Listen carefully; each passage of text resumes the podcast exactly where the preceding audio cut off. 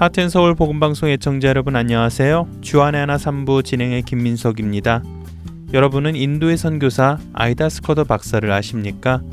그녀는 의료 선교사로 인도에서 평생을 사역했던 아주 유명한 선교사입니다. 그녀가 얼마나 유명했는지 편지 겉봉에 인도, 아이다 박사 이렇게만 써서 편지를 보내도 그녀에게 정확하게 전달이 되었다고 하니 그 유명함이 어느 정도였는지 알 것 같습니다. 그녀는 할아버지 때부터 42명의 선교사가 나온 가문에서 태어났습니다. 하지만 그녀가 처음부터 선교사가 되기를 원하지는 않았습니다. 오히려 그녀는 14살의 어린 자신을 남겨두고 먼 곳으로 선교를 가신 부모님을 원망했던 소녀였습니다. 그랬던 그녀가 어떻게 이렇게 유명한 선교사가 되었는지 오늘은 그녀의 이야기를 여러분과 나눠보겠습니다. 찬양 한 곡 함께 하신 후에 아이다 스커더 선교사의 이야기를 계속해서 나누겠습니다.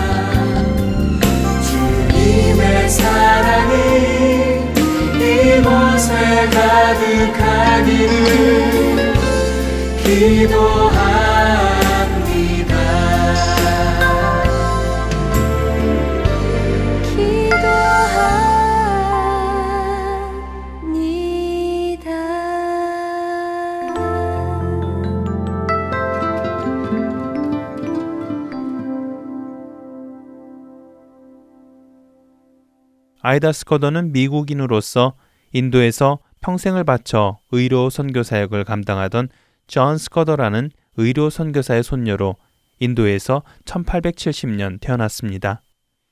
그녀의 할아버지인 존 스커더에게는 9명의 자녀들이 있었는데 그 가운데 7명은 아버지를 이어 선교사가 되었고 그 다음 세대인 아이다 스커더를 비롯해 또 그 다음 세대인 4대까지 총 42명의 선교사가 나온 선교사 집안입니다. 아이다 스커더의 아버지 역시 의사로서 인도에서 의료 선교를 하시던 분이었는데요. 오랜 선교를 하다 잠시 미국에 들어와 휴식을 취하던 스커더 부부는 딸 아이다가 선교지인 인도에서 성장하기보다는 미국에서 자라나는 것이 좋다고 판단하여 아버지는 홀로 인도로 가 선교를 계속하였고 2년 후에는 어머니까지 아이다를 홀로 미국에 남겨두고 인도로 갑니다. 당시 아이다의 나이는 14살밖에 되지 않았지요. 아이다는 자신을 홀로 남겨두고 떠난 부모를 이해할 수 없었습니다. 그녀의 어머니가 인도로 떠나던 날, 그녀는 그날을 기억하며 당시의 고통을 이렇게 남겼습니다. 그날 밤, 어머니가 떠나던 그날 밤을 돌이켜보면 제게는 그저 아픔만 저려옵니다.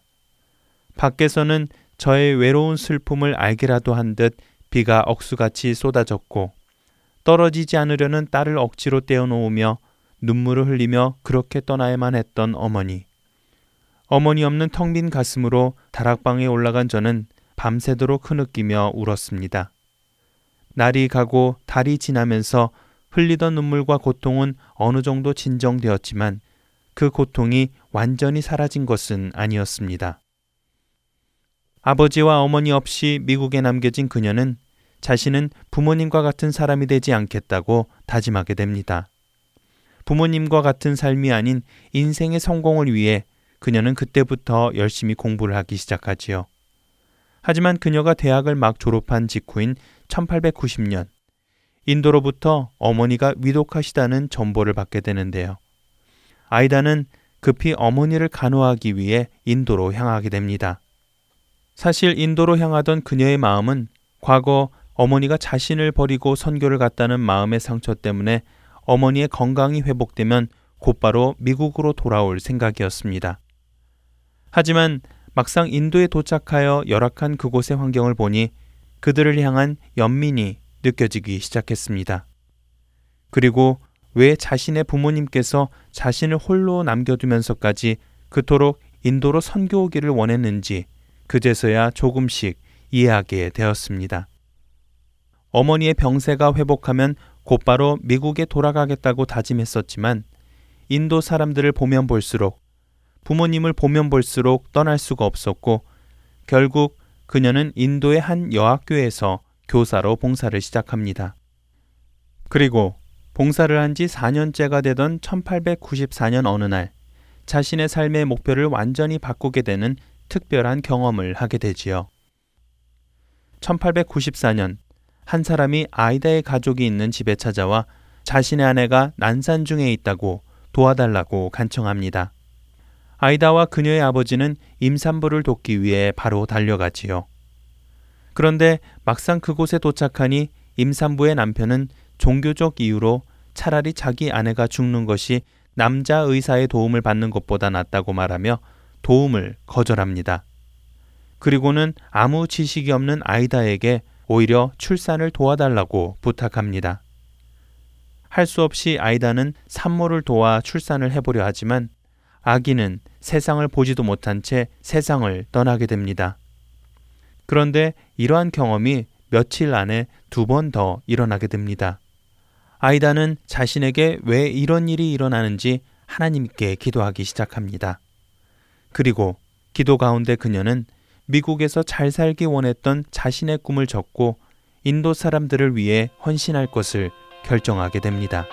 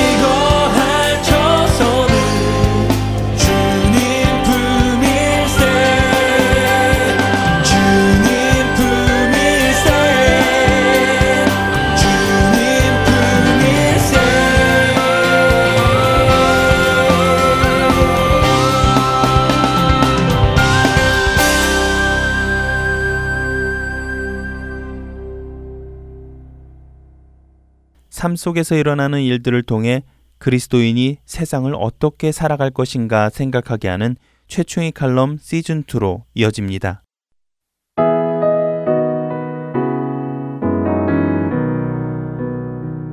안녕하세요, 애청자 여러분. 지난 한 주간도 주 안에서 승리하시는 한 주간이 되셨는지요?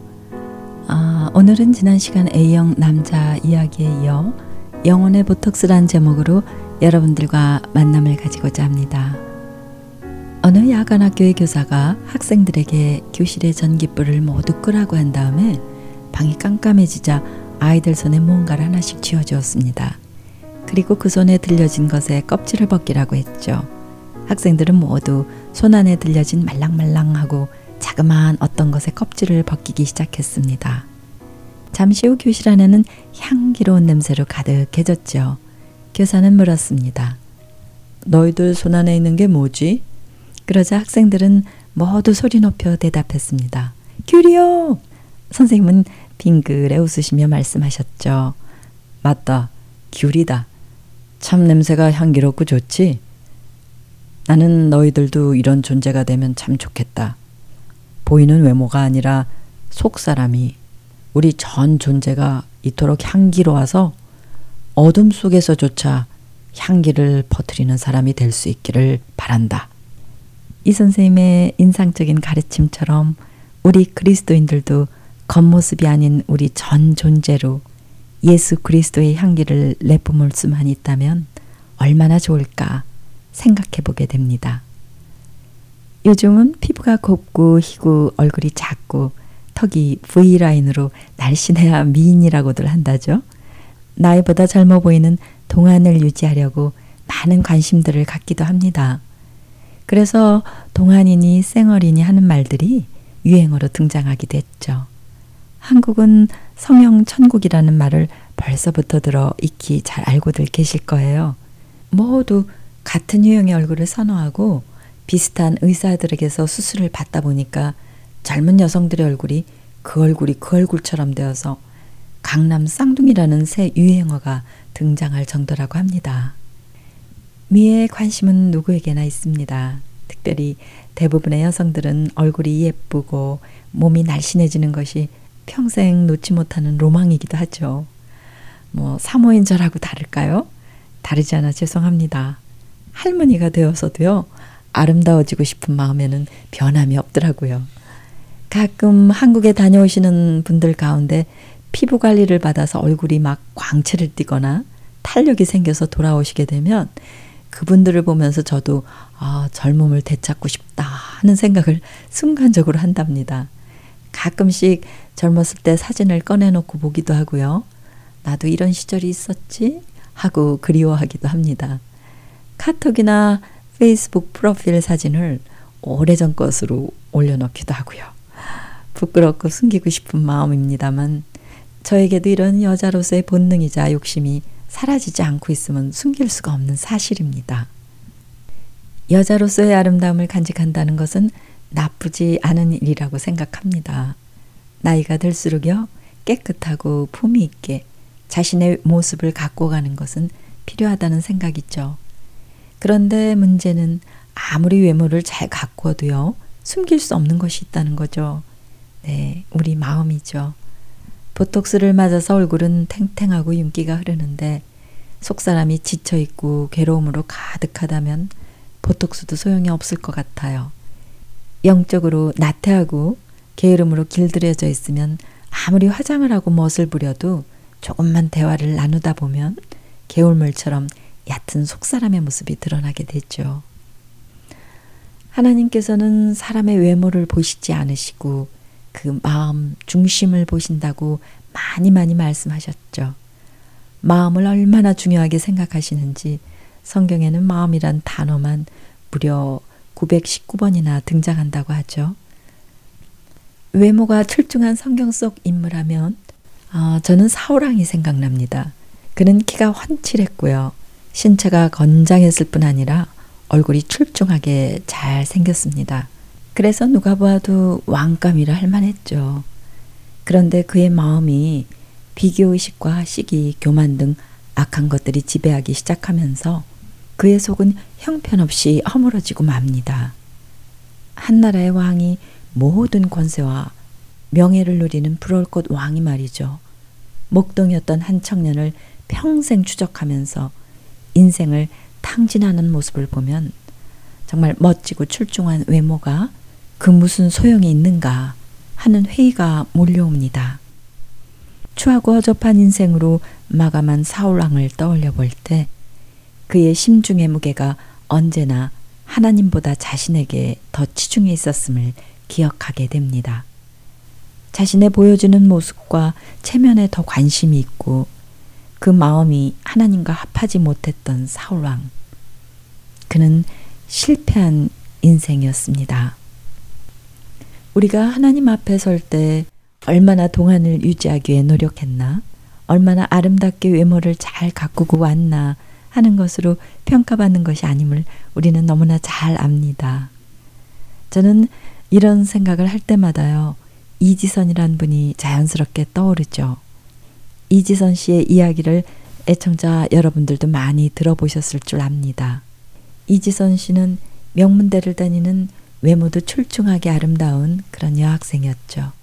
어느 날 불의의 대형 교통사고로 얼굴과 전신에 심한 화상을 입고 죽음의 문턱에까지 갔던 사람이었습니다. 이미 그녀의 얼굴은 불길로 녹아내리고 쭈그러들어서 피부 재생을 위한 수술을 정말 수차례 겪으면서 오랜 세월 지옥 같은 고통을 겪었습니다. 젊은 그녀가 겪었을 그 두려움과 좌절과 절망을 아, 우리가 어떻게 헤아려 볼 수 있겠는지요. 그러나 그녀는 그 절망의 밑바닥에서 오뚜기처럼 일어섰습니다. 우리 주님과 함께 말이죠. 상상하지도 못한 극심한 불행과 좌절 고통 가운데서도 주님과 함께 새로운 인생에 도전하게 됩니다. 그녀의 얼굴은 결코 이전으로 돌아갈 수 없었지만 이지러진 얼굴로 많은 사람들 앞에 서서 하나님의 사랑과 그리스도의 은혜를 증거하는 복음 전도자가 된 것입니다. 처음에는 마주하기조차 힘들 정도로 이지러진 그녀의 얼굴에서 점점 이해할 수 없는 깊고 고결한 아름다움이 배어나오는 것을 경험하게 됩니다. 그리고 그녀의 간증을 다 듣고 나면 그녀의 존재가 풍기는 향기가 그 공간에 가득 차 있음을 깨닫게 됩니다. 저는 지금의 제가 좋아요. 다시 예전의 저로 돌아가라 하면 가고 싶지 않습니다. 이 모습을 통해, 이 고난을 통해 하나님께서 얼마나 많은 은혜를 누리게 하시는지요. 저는 이 복을 놓치고 싶지 않습니다. 이것이 젊은 아가씨 이지선 씨의 고백입니다. 참 놀랍지 않습니까? 이지선 씨는 사람들 앞에 보이기 위해 사는 것이 아니라 바로 하나님 앞에서 사는 사람이기에 이런 고백이 가능한 것이 아닐까요? 사울처럼 하나님보다 사람 눈에 좋게 보이기 위해 더 애를 쓰고 사는 어리석은 모습이 제 안에도 있지 않은가 돌아보게 됩니다. 육신의 아름다움은 나이가 들어가면서 누구나 사라져 갑니다. 그러나 영혼의 아름다움은 나이가 들수록 더 아름다워질 수 있지요. 육신이 사그러져 가면서 어쩌면 영혼의 아름다움은 더 드러나게 될지도 모르겠습니다. 그 영혼의 향기는 숨길 수가 없겠죠. 영혼의 거울, 말씀과 기도로 매일 자신을 비추어 보고 깨끗이 씻는 사람들은 날로 속사람이 젊어지고 강건해질 것입니다. 우글쭈글 근심과 염려에 주름 가득한 마음, 낙심과 불안으로 처져버린 근육들과 이기와 욕심에 얼룩진 검버섯이 가득한 내면의 얼굴. 한 층만 벗겨보면 금방 드러나는 영혼의 쌩얼입니다. 하나님의 레이저 강선은 우리의 겉사람을 지나 속사람을 꿰뚫어 보십니다. 사람의 눈에 아름다운 것이 하나님의 눈에 아름답지 않을 수 있습니다. 하나님께서 아름답다 인정하시는 영혼의 미인이 되고 싶습니다.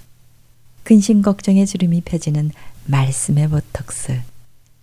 회의와 불신으로 처진 근육을 올려주는 기도의 보톡스. 생기와 탄력을 증진시키는 섬김과 봉사의 보톡스를 아시나요? 겉사람은 후패하나 속사람은 날로 젊어지고 새로워지는 성령의 보톡스를 맞지 않으시겠습니까? 애청자 여러분, 겉모습보다는 우리의 속사람, 영혼의 모습에 더 마음을 썼으면 좋겠습니다. 매일 겉모습을 거울로 비추어 보는 것처럼 우리의 영혼의 모습도 하나님의 말씀, 그 거울에 비추어 보기를 원합니다. 그래서 우리의 속사람을 깨끗이 정결하게 하고 단정하게 하여 그렇게 맑고 아름답게 갖고 갔으면 좋겠습니다. 이것이 진정 우리가 나이가 들수록 젊고 아름다워지는 비결이 아닐까 생각합니다. 고운 것도 거짓되고 아름다운 것도 헛되나 오직 여호와를 경외하는 여자는 칭찬을 받을 것이라. 잠언 31장 30절 말씀입니다. 애청자 여러분, 저는 다음 주에 다시 뵙겠습니다. 안녕히 계세요. 샬롬.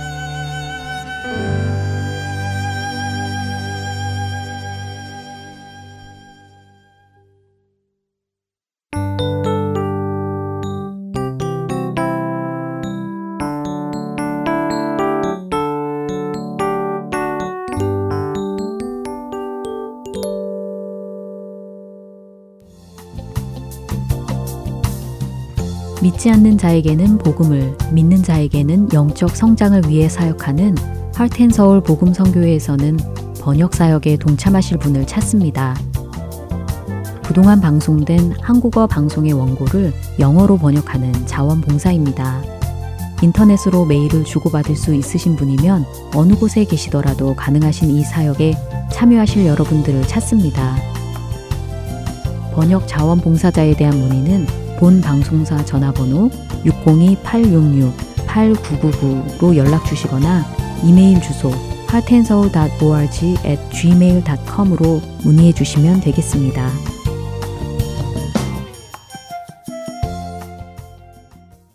이어서 극동방송에서 제공하는 성경의 파노라마 전해드립니다.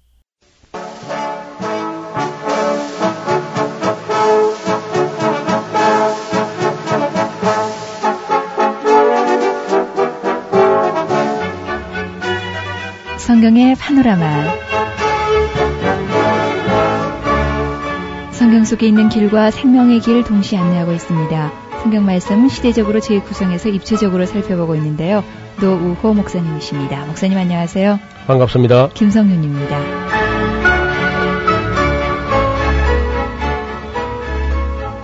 마태 마가 오늘은 누가복음을 살펴보죠. 예.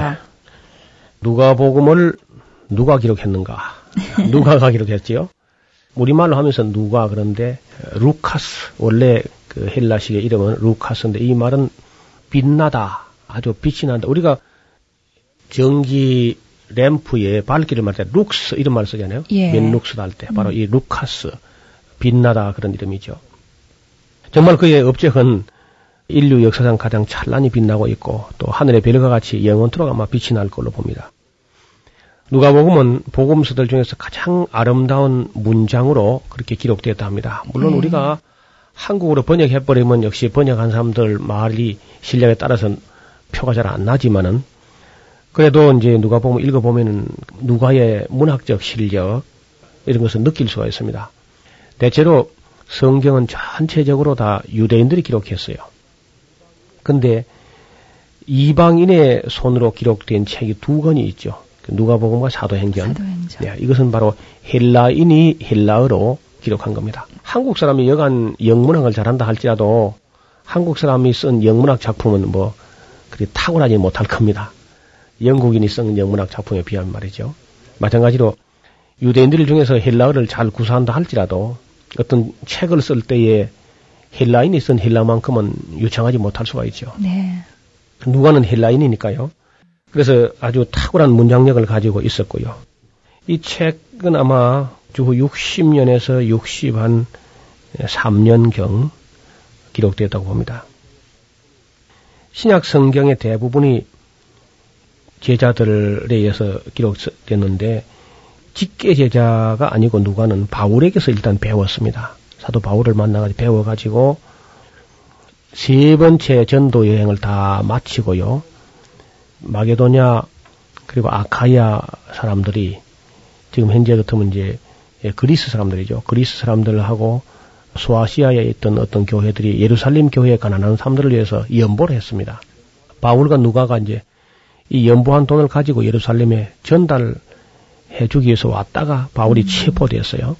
바울이 체포됐을 때에 누가는 아주 자유했을 겁니다. 그렇게 사모하던 땅, 그렇게 배워오던 예수님이 도대체 어떤 분이었는가 하는 것을 누가는 또 역사가적인 그런 기질이 있어가지고 자세히 살펴보고 싶어 했는데 마침 이제 잘 된 거죠.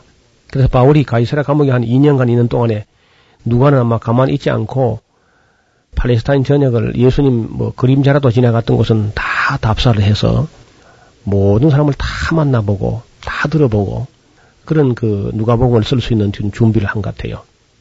뭘 보면 알 수 있냐면은 자기는 열두 제자가 아닌데 예수님 직접 보지도 못했는데 복음서를 읽어보면은 열두 사도들도 그 미처 챙겨보지 못한 이야기가 서른 가지가 더 늘어나 있습니다. 그 놀라운 이야기죠. 예. 그러니까 열두 제자들도 그 무관심하게 지나쳐 버린 것을 누가는 이제 그러니까 그때가 한 60년 좀 될란가 그래요. 그때에 팔레스타인에 와가지고 바울이 가이사라 감옥에 2년, 2년 동안에 아주 2년이면 뭐 상당히 좀 여유 있는 기간이죠. 우리나라 뭐 강원도만 한 그런 나라인데 2년 동안 사사치 누비면은 예수님 만났던 사람들 아마 누가가 다 만나서 요즘 같은 뭐 인터뷰 하듯이 전체적으로 네. 내용을 다 정리해가지고 그게 다 정리되자 바울의 이제 가이사라 연금실에 그 시간이 끝나가지고 로마로 이제 갈 때 로마로 같이 가가지고 로마에서는 가택연금 상태로 바울이 자기 시집에서 2년간 있었는데 그 기간 동안에 누가가 막이 기록을 정리했을 걸로 그리 봐요. 그런데 하나님께서 아주 이 누가를 그때 그 예루살렘으로 혹은 그 팔레스타인에 불러들여 가지고 예수님 만났던 사람들 다 만나서 이 소중한 자료를 수집하게 한 것은 얼마나 놀라운 일인지 몰라요. 왜냐면은 그리고 나서 이제 10년도 채 안 돼서 예루살렘 멸망해버리고 없어져 버리거든요.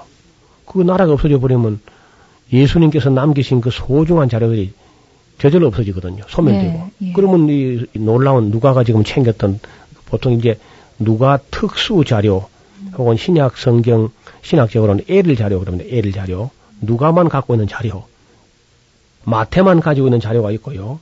누가만 가지고 있는 자료 특수 자료가 있습니다. 네. 이런 것을 마태의 자료를 M 자료라 그러고 누가의 특수 자료를 L 자료라 그러는데 음. 이 L 자료가 한 30여 가지의 놀라운 이야기가 있는데 그 중에 이제 우리 대표적인 것이 탕자와 용서하시는 아버지 비유. 만약에 우리가 신약 성경에 이 이야기가 없으면 얼마나 상막하겠습니까? 예. 아주 그렇게 소중한 것을 열두 제자도 아닌 누가가 이걸 찾아낸 거거든요. 그래서 누가의 공적은 그야말로 영원토록 빛이 날 만한 음. 그런 공적이라 할 수 있겠습니다. 바울이 어떻게 해서 이 누가를 만났느냐 하는 것도 참 우리가 생각해 봄직한 그런 궁금하기 짝이 없는 그런 이야기인데 성경은 그 이야기도 다 빼고 있습니다. 왜냐하면 누가가 그 이야기를 자기 이야기니까 이걸 한마디도 안 써버렸어요. 근데 확실한 것은 두 번째 전도 여행 때에 드로아에서 붙은 동행한 거 확실합니다. 그건 사도행전을 읽어보면은 드로아에서 바울이 왜 잠을 자다 꿈을 꿨는데 마게도냐 어떤 사람이 이리로 건너와서 우리를 도우라 는 환상을 봤다 그러죠. 그때 이제 누가 이 사도행전을 기록한 기자가 우리가라는 말을 씁니다. 갑자기 나오는 단어예요. 그 우리가라는 말은 1인칭 복수인데 자기 자신을 포함해가지고 바울 일행을 말하면서 우리가라는 말 쓰거든요. 그러니까 드루아에서부터는 누가가 확실히 동행을 했는데 그의 직업이 이제 의원이다 하는 말을 들어보면은 아마도 그 버가모 지역에 와서 있지 않았겠나 그런 생각을 짐작을 하게 합니다. 그 무슨 말이냐면은 버가모에 가면은 요즘 말하면 그 의과 대학이에요. 네. 버가모에는 이제 의사의 신이 있어요. 의사의 신. 예. 의사의 신이 있는 아스클레피우스라는 신전이 있고 거기는 세계에서 의학을 공부하는 사람들이 와서 공부하는 그런 곳인데 그 지역을 지나갈 때에 아마도 바울이 몸이 늘 안 좋은 분이니까 누군가가 막 권했겠죠. 여기 좋은 의원이 있는데 젊고 아주 참신한 의원인데 한번 만나 뵈는 게 어떨까요? 우리는 생각할 때 뭐 기도하면 다 낫지 뭐 의사 무슨 필요하냐 네. 또 이상한 신앙을 가진 분들 그렇게 생각하는데 그 의사를 그 누가 냈냐면 의사를 하나님이 내신 거거든요. 네. 의사와 약사를 하나님이 그 애프터 서비스를 하라고 고장난 육체를 고치기 위해서 내신 거니까 오늘 우리 건전한 그런 신앙을 가진 분들이 의사들의 수고와 약사들의 그 정성에 대해서 고맙게 생각하고 도움을 받는 게 좋습니다. 기도만 해서 낫겠다고 그래 하지 말고 물론 기도해서 나오면 참 더 좋겠어요. 그러나 하나님께서는 하나님께만 도움을 받고 사람의 도움을 무시해버리면 인간관계 다 깨져버립니다. 네.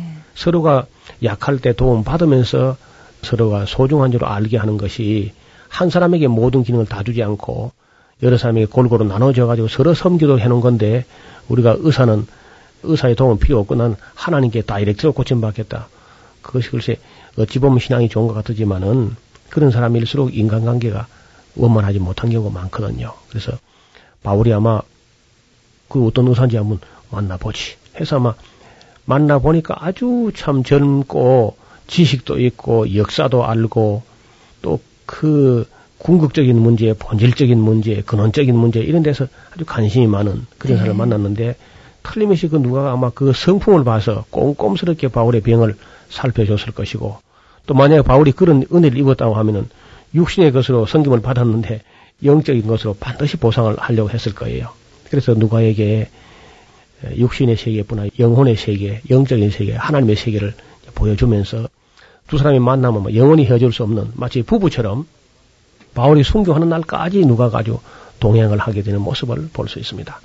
모든 사람이 다 바울을 버렸을 때도 언제나 그 곁에는 그림자처럼 누가가 서 있는 것을 보게 되죠. 그리고 이제 바울이 하는 말이라든지 바울이 한 일을 동행하면서 사역도 아마 같이 했을 거예요. 누가는 이제 영적으로 고침을 받아야 될 것은 바울이 기도함으로 낫게 해주는 경우도 있지만은 예를 들어서 무슨 사람이 다쳤다든지 외상이 있을 때는 누가의 그 외과적인 그런 봉사가 매우 필요하지 않겠습니까? 그래서 의료 선교가 이제 그때부터 누가 때부터 이루어져 가지고 네. 얼마나 많은 오늘날도 의사들이 말이죠. 누가의 정신을 가지고 의료 선교를 하고 있는지 모르죠. 그러니까 누가는 그야말로 온 인류 역사에 큰 빛을 남기는 그런 사람이었다고 할 수 있습니다. 마태복음 때 이제 마태가 조용한 사람이었다고 말씀드린 대로 누가도 역시 참 조용한 그런 사람이었어요. 사도행전을 통틀어 봐도 누가가 자기 말 한 것이 한마디도 없는데 자기 말뿐 아니라 자기 동생 이야기도 그냥 빼버립니다. 아. 그 이제 왜 신약 성경 보면 걸출한 인물 하나 있는데 디도라는 사람이 있죠. 네. 바울의 오른팔 같이 그죠. 어려운 곳에 언제든지 그저 바울이 보낼 수 있는 사람은 디도입니다. 디도. 음. 디모데는 참 성실한 사람이긴 하지만은 조금 유약한 면이 있어요. 예. 아마 성품상으로. 그래서 디모데를 보내면 너무 조심스러워 가지고 일을 처리를 못 하는데 그런 아주 어려운 일거리가 있어도 디도를 보내면 디도는 뭐 거뜬히 해내는 예. 그런 인물이었습니다. 근데 이 사람이 전서에 의하면 누가의 친동생이라 하거든요. 네. 그러니까 형제분이 나란히 그렇게 바울 곁에서 아주 곁에서 아주 밀착되어서 일을 하는 반면에 디도는 아주 그 외향성을 띠고 있어가지고 네. 뭐 가장 골치 아픈 고린도 문제라든지 아주 그 전도하기 어려운 그 그레데 선교라든지 이런 것을 다 음. 디도에게 맡기고 니코폴리스에 이제 마지막에 바울이 보면 니코폴리스, 니코폴리라는 곳에 거기다 아주 고린도를 비롯해서 아주 거칠은 항구인데 그런 곳에서 선교 준비 책임자로 디도를 명하고 있는 것을 볼 수 있습니다. 그래서 이런 내용을 종합적으로 볼 때에 이 누가와 디도의 형제는 바울의 곁에서 정말 아름답게 그리 봉사했던 그런 사람들이고 또 디도에게 보낸 편지가 우리 하나 있지 않습니까? 디도서라고 그 바울이 쓴 건데 그런가 하면 이 누가가 쓴 누가복음과 사도행전은 아주 불후의 명작이 돼가지고 네. 영원토록 나는 그런 말씀으로 기록되어 있습니다. 누가복음은 길이에 있어서는 마태복음보다 조금 깁니다. 장수는 24장이고 마태가 28장이라도 실제 페이지 수는 마태복음보다 누가복음이 조금 더 길어요. 그냥 우리가 알 것은 누가복음은 약 30가지 이야기를 더 갖다 집어넣었는데도 네. 조금밖에 안 길어졌다는 겁니다. 음. 그 놀라운 이야기들을 30가지나 더 첨가했는데도 불구하고 책의 길이가 많이 길어지지 않았고 그러면서도 기록된 문체가 아주 회화적으로 마치 그림을 보는 것처럼 누가 보면 읽으면 그 장면이 떠오릅니다 눈에 누가 보면 딱 열매는 말이죠 처음 기록하면서 맨 1장 첫머리에 그는 그 집필 동기를 은연 중에 밝히고 있습니다. 네. 내가 왜 이 글을 쓰는가 하는 이야기를 쓰는데요. 누가는 맨 처음에 우리 중에 이루어진 사실에 대하여 그렇게 이야기합니다. 예, 이루어진 사실.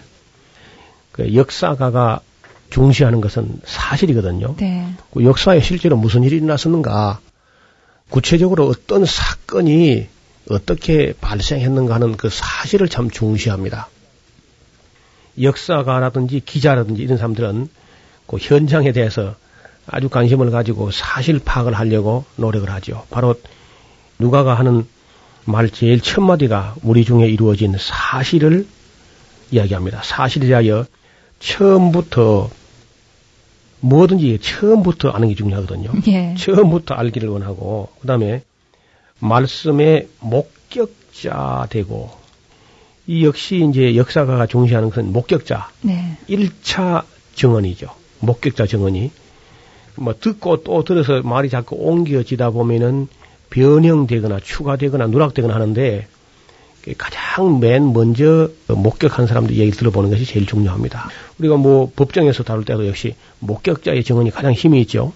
나는 봤습니다. 할 때 아주 힘이 있습니다. 그래서 목격자 되고 일꾼 된 자들의 전하에 준 그대로 자꾸 사람이 이- 이야기를 하다 보거나 글을 쓰다 보면 보태기가 쉬워요. 아니면 또 빼기도 쉽고 이기적으로 이제 변형시키는 수도 있고 한데 그 역사가의 중대한 책임과 특권은 바로 전하에 준 그대로를 파악하고 그걸 쓰는 거죠. 그러면서 전하에 준 그대로 내력을 저술하려고 붓을 든 사람이 상당히 있었습니다. 붓을 든 사람이 많았는데 많았는데 왜 또 누가가 자기도 쓰려고 하냐 하는 게 문제죠. 다시 말하면 예수님 사건에 대해서 어, 내력을 제소하려고 붓을 든 사람이 상당히 많았다. 복음서도 사실 많이 있습니다. 우리 네 복음서 외에도요. 근데 많은데 누가는 또 자기도 쓰려고 하는 거지 지금요. 누가가 왜 쓰려고 하냐면은 다른 사람이 쓴 것을 보니까 조금 좀 외람된 말로 마음에 덜 드는 겁니다. 예. 자기가 이제 문학적인 실력도 있고요, 역사적인 안목도 있고 하다 보니까 자기가 쓴다는 것은 아마 조금 더 보충한다 할까요? 더, 더 완전한 그런 기록을 좀 남기고 싶은 그런 열심과 욕심이 있어서 아마 쓰는 것 같아요. 그래서 그는 그 모든 일을, 모든 일을 근원부터 자세히 미루어 살핀 나도 디오빌로 카카에게 차례대로 써보내는 것이 좋은 줄 알았노니 이렇게 말합니다. 첫째는요 모든 일을 살피고 그다음 근원부터 살피고 자세히 살피고 그리고 어떤 부분은 어쩔 수 없이 이제 미루어 살피는 이거 참 미루어 살피는 건 이제 짐작인데요 조심을 해야 되거든요. 네. 짐작이 지나치게 되면 이제 오해가 되고 이것이 이제 기록으로 남으면 많은 사람이 오해를 불러올 수 있으니까 미루어 살피는 것이 필요하지만은 극히 삼가할 일이죠. 네, 그렇지만은 역사가들은 사실을 또 사실로만 기록하기보다는 꼭그 어쩔 수 없이 해석이 들어갑니다. 역사가의 주관이 기록하거나 이야기할 때 반드시 이제 그 주관적인 요소가 좀 들어가게 되죠. 그것은 또 어떤 면에서는 역사가의 특권이라고도 할 수 있겠습니다. 자, 우리가 누가복음을 우리가 통해서 누가의 특수 자료, 그 일반적으로 이제 공강복음에서 다 볼 수 있는 내용은 뭐 우리가 따로 말씀 안 드려도 누가가 도대체 특수한 자료를 가지고 있다고 하는데 그게 뭔지를 좀 살펴보려고 해요. 첫째는 예수님의 탄생뿐만 아니라 예수님의 선구자로 왔던 세례 요한의 탄생 기사를 상당히 크게 다루고 있죠. 다른 복음서는 그 세례 요한이 어떻게 탄생했는지는 전혀 없습니다. 다시 말하면 엘리사벳이 그 세례 요한이 잉태한 거라든지 사가랴가 하나님 앞에 가서 제사 드리다가 어떤 계시를 받은 거라든지 이런 것 전혀 그저 다른 복음서는 언급도 없는데 네, 누가 이걸 상세하게 다루고 예. 있습니다. 그 다음에 3장, 누가 보면 3장이요. 3장을 한번 1절에서 2절 한번 읽어 주십시오. 그건 무슨 얘기냐면은 세례요한이 역사 무대에 나타날 때에 정치적 그 어떤 배경 있지 않습니까? 그때 누가 누가 왕이었고 누가 뭐 이런 걸 아주 어, 상당히 살펴서 이야기하고 있습니다. 한번 읽어보시죠. 디베리오 가이사가 위에 있은 지 15해 곧 본디오 빌라도가 유대의 총독으로 헤롯이 갈릴리의 분봉왕으로 그 동생 빌립이 이두레와 드가고닛 지방의 분봉왕으로 울사니아가 바빌레네의 분봉왕으로 안나스와 가야바가 대제사장으로 있을 때에 하나님의 말씀이 이 빈들에서 사가라의 아들 요한에게 임한지라. 예, 그건 정치적인 아주 배경을 정확하게 그저 어, 묘사하고 있습니다. 그렇네요. 역시 이런 것은 역사가적인 냄새가 나는 거죠. 그다음에 또 인류의 족보를 또 이야기할 때도요. 유대 나라 역사만인 것처럼 아브라함과 다윗의 자손 예수다 이렇게 하지 않고 왜 역사를 이야기하려면 그걸 끝까지 해야지 아브라함부터 이야기하는가 해서 누가 남하고 만족하지 않았어요. 그래서 아브라함 위는 대라고 하면서 이야기를 자꾸 해 올라가가지고 이제 그 이상은 아담, 그 이상은 하나님이다. 여기까지 완전히 그저 아담서부터 아담서부터 예수님까지 역사를 그 족보를 그대로 다 연장을 시켜서 완성을 시키는 그런 네. 모습도 볼 수 있죠. 모든 일을 근원부터 살핀다 그러잖아요. 자기 원칙이. 네. 그리고 자세히 살피고 네. 어떤 거는 미루어 살핀다고 했는데 정말 그렇게 하고 있습니다. 적어도 이제 역사와 족보를 이 정도 챙기려고 하면은 역대 상하서를 아마 이분이 굉장히 많이 참고했을 것이고 환하게 역대 상하서를 아마 음. 읽고 있었다는 것을 볼 수 있습니다. 네. 여러 가지 이제 소스가 보면 이제 아비아 반열의 제사장 하나가 있으니 사가랴라. 그러니까 아비아 반열이라는 말 자체가 역대 상하서에 나오는 얘기거든요. 네. 그리고 이제 족보도 챙기려면은 역대 상하서를 챙겨봐야만 누가 보면은 족보가 다 나오거든요. 이런 것도 보면은 누가가 역시 역사적인 데 관심이 많았다. 진리가 역사적이다. 보편적이면서 역사적이고 윤리적이라는 그런 말이 있습니다. 기독교의 진리가 가장 힘 있는 것은 역사적 사실을 가지고 말한다는 겁니다. 예. 그래서 그런 면에서 그런 봉사를 하기 위해서는 누가만큼 준비된 사람이 그 흔하지 않은 거예요. 고대사에서 역사가라는 건 따로 뭐 없거든 별로요.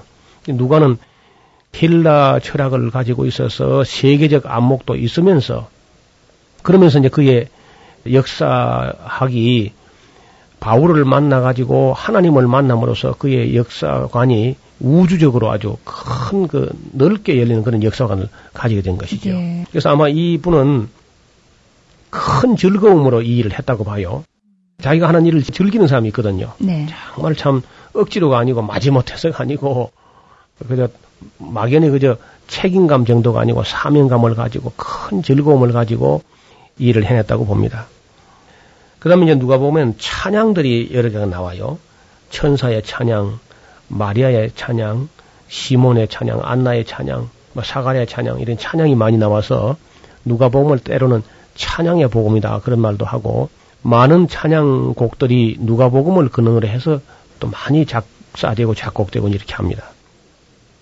성가곡들이 아주 누가복음을 배경으로 한 게 참 많다 그럽니다. 그 다음에 그림을 그린 사람도 누가가 하도 그 기록한 걸 보면 눈에 선이 떠오르듯이 그렇게 기록을 했기 때문에 네. 회화적인 표현을 했기 때문에 음. 성화를 그린 사람들도 역시 누가복음을 읽으면서 그림을 그린다 그럽니다. 특별히 누가는 여인들의 이야기를 많이 쓰고 있습니다. 그래서 여인들의 복음이다 그런 말도 있습니다. 어, 누가는 약한 자, 가난한 자, 병든 자, 혹은 세리, 장녀, 사마리아인 어, 이런 분들에 대해서 아주 특별한 애정을 가지고 어, 기록해 나가고 있습니다. 그렇군요. 예. 그다음에 역사가답게 어떻게 해서 마리아하고 요셉이 베들레헴으로 가게 됐는가 하는 이야기를 이제 쓰는데 그것은 가이사 아구수도 아구수도란 말은 아우구스투스라는 말을 우리 할아버지들이 아구수도 했는데 가이사 아우구스투스 옥타비아누스죠. 로마 초대 황제입니다. 로마 초대 황제의 칙령이 있어가지고 온 천안 다 호적해라. 그런 명령이 났기 때문에 어쩔 수 없이 갈릴리 나사렛에 살던 목소 요셉과 마리아가 정원을 이미 했기 때문에 자기 다윗의 동리, 자기 조상의 동리 그 베들레헴으로 가게 됐다 하는 이야기를 쓰고 있는 거죠. 그 다음에 예수님 탄생했을 때 동방박사만 와서 경배한 게 아니고 목자들이 와서 경배했다 하는 사실 다른 복음서는 이제 전혀 없죠. 네. 누가만 이걸 챙겨본 겁니다. 마태복음을 보면 마치 예수님이 그저 나자마자 바로 피투성이를 안고 애굽으로 피난 간 것처럼 헤롯의 칼을 피해가지고 말이죠. 예. 그렇게 기록됐는데 아이 누가가 보니까 아니에요 그게. 예수님이 적어도 난지 8일 만에 할례를 갖다 받았고 33일 만에 초태생의 남자 아이기 때문에 하나님께 바치기 위해서 예루살렘까지 여행을 한 겁니다. 베들레헴에서. 그러니까 적어도 한 달 안에는 애굽으로 못 간 거예요. 누가가 살펴보니까 음. 이런 것도 누가가 이제 세밀하게 살핍니다. 그다음에 시몬과 안나가 구세주를 알아보고 찬양했다는 사실과 예수님 12살 때에 그 미아 사건이 생겼잖아요. 예. 네, 그런 것도 이제 챙겨놨고요. 나인성 과부의 아들을 살린 사건이라든지 세리와 군인들과 세례의 요한이 문답한 사건이라든지 선한 사마리아인의 비유라든지 10명의 나병 환자를 고쳐줬는데 사마리아 사람이 와서 감사한 일이라든지 네. 탕자의 비유라든지 부자와 거지 나사로의 그 비유라든지 엠마오 도상에서 주님을 만난 이야기 갈릴리 회당에서 예수님 첫 번째 설교한 이야기 여리고의 세리장 사케호가 뽕나무에 올라갔다 예수님께 들킨 이야기 예. 아주 그림 같은 이야기죠. 그리고 예수님 열두 제자 외에 또 70인 제자가 있었다는 사실도 누가가 일 밝혀냈습니다. 예. 마리아와 마르다가 집에 있는데 말씀 듣는 마리아를 격려한 일이라든지 음. 밤중에 친구가 찾아왔는데 그 강청함을 인하여 들어줬다는 그런 이야기라든지 예. 불의한 청지기 비유라든지 헤로당 앞에 끌려가서 조롱당하신 예수님 모습이라든지 그 다음에 집을 지을 때 비용을 계산해보라든지 바리새인 집에 초대된 사건이라든지 고창병 환자를 고친 사건 불의한 재판관을 번거롭게 하는 어떤 가부의 이야기 바리새인과 세리의 그 기도하는 자세, 부자와 가난한 가부의 헌금하는 자세, 또 포도원 가운데 무화과 나무를 심은 사건이라든지 수정드는 종의 자세라든지 빌라도가 제물에 피를 섞은 사실 뭐 이렇게 하면은 벌써 서른 몇 가지가 이야기가 추가됐거든요. 정말 역사가의 냄새가 풍기네요. 예. 네. 그런데도 불구하고 그 책의 길이가 많이 안 길어지고 아주 알차게 기록한 것은 누가의 탁월한 문학적 실력도 있었다고 보는 것이죠. 자, 우리 누가복음은 이렇게 해서 좀 정리가 된 줄 믿습니다. 감사합니다. 시대적으로 재구성해서 입체적으로 성경 말씀 살펴보고 있습니다. 성경의 파노라마 노우호 목사님이셨습니다. 목사님 고맙습니다. 감사합니다. 김성윤이었습니다.